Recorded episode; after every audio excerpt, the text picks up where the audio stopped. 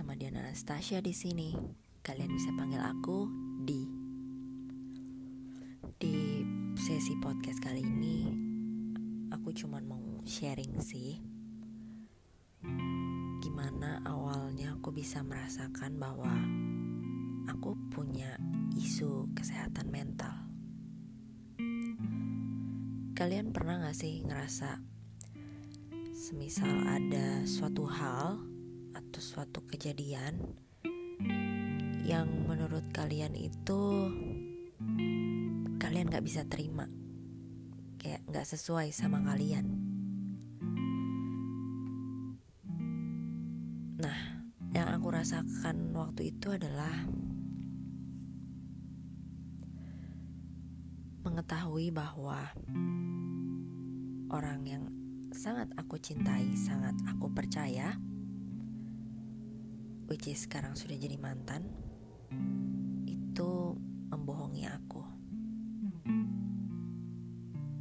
Di mana saat itu, entah kenapa, dadaku sakit, sesek, deg-degan, bingung,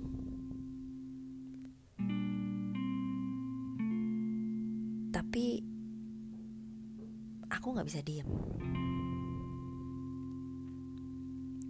Akhirnya aku cari tahu dan aku menemukan fakta bahwa dia menutupi suatu hal besar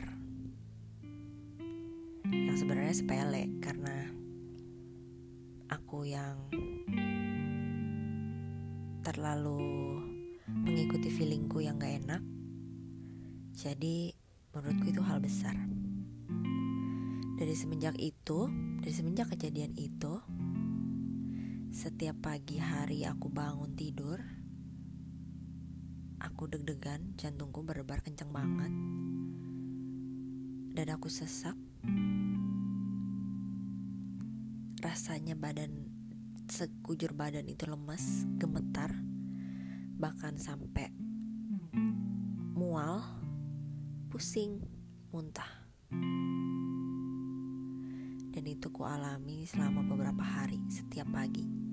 Even kalau malam tidur susah, pasti kebangun-bangun, gak nyenyak, dan makan pun susah, gak ada nafsu makan.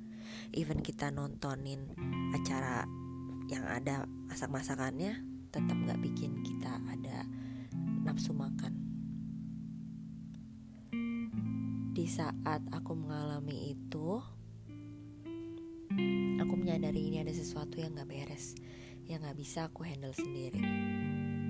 That's why aku reach out ke psikolog.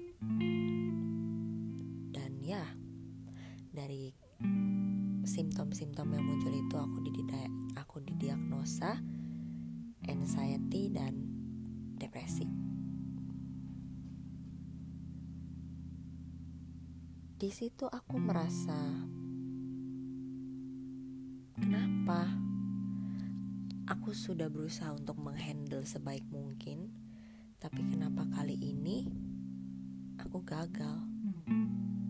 Aku gagal untuk menjadi sosok yang kuat. Aku sempat malu karena masalah ini aku sampai bisa sedepresi itu yang seharusnya ya hal wajar dalam hubungan percintaan pasti ada masalah. Dan harusnya bisa dilalui dengan baik. Tapi aku lemah di saat itu. Lalu aku konsultasilah dengan psikolog dan dia bilang gak masalah. Di fase baru putus, apalagi sebagai perempuan yang diputusin, itu memang fase yang berat. Fase denial katanya, di mana kita belum bisa terima kenyataan. Apalagi setelah mengetahui fakta-fakta bahwa ada kebohongan-kebohongan yang ditutupi oleh si mantan pacar, itu lebih menyakitkan lagi untuk kita. Dan kita harus kuat melewati fase denial itu Gak apa-apa kita harus terima apa yang kita alami Apa yang kita rasakan Jangan ditahan. Kalau mau nangis nangis kalau mau marah marah sayangnya di saat itu aku nggak bisa ngapa-ngapain. Jadi aku nikmati saja fase itu sampai akhirnya kebablasan. Ya. Beruntungnya aku punya circle yang sangat suportif sangat positif mereka bisa menyemangati dan mendampingi aku di fase terendah kemarin. Dan sebenarnya kalau kalian punya masalah kalian punya perasaan apa pun lebih baik jangan pernah dipendam coba kalian cerita sama orang yang kalian percaya orang terdekat kalian yang sekiranya bisa mengerti kondisi kalian. Supaya jatuhnya nggak jadi bom waktu. Bom waktu itu bisa jadi kalian meledak-ledak atau jadi sakit kayak yang aku alami kemarin. Berusaha tegar berusaha kuat padahal dalamnya hancur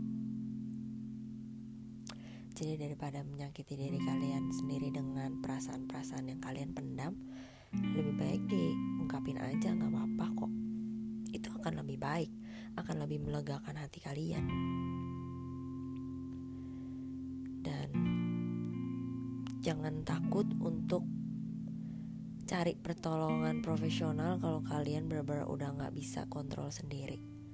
Nggak masalah kok, nggak usah malu dengan kalian konsultasi dengan psikolog bukan berarti kalian gila, bukan berarti kalian sakit jiwa, tidak. Memang ada bagian diri kalian yang sakit, tapi itu hanya bagian kecil, dan kalian harus yakin kalian bisa lewatin itu. Jadi, untuk teman-teman di luar sana yang masih berproses memerangi mental health issues, Yuk semangat, kalian bisa. Dan jangan pernah malu mengakui kondisi kalian.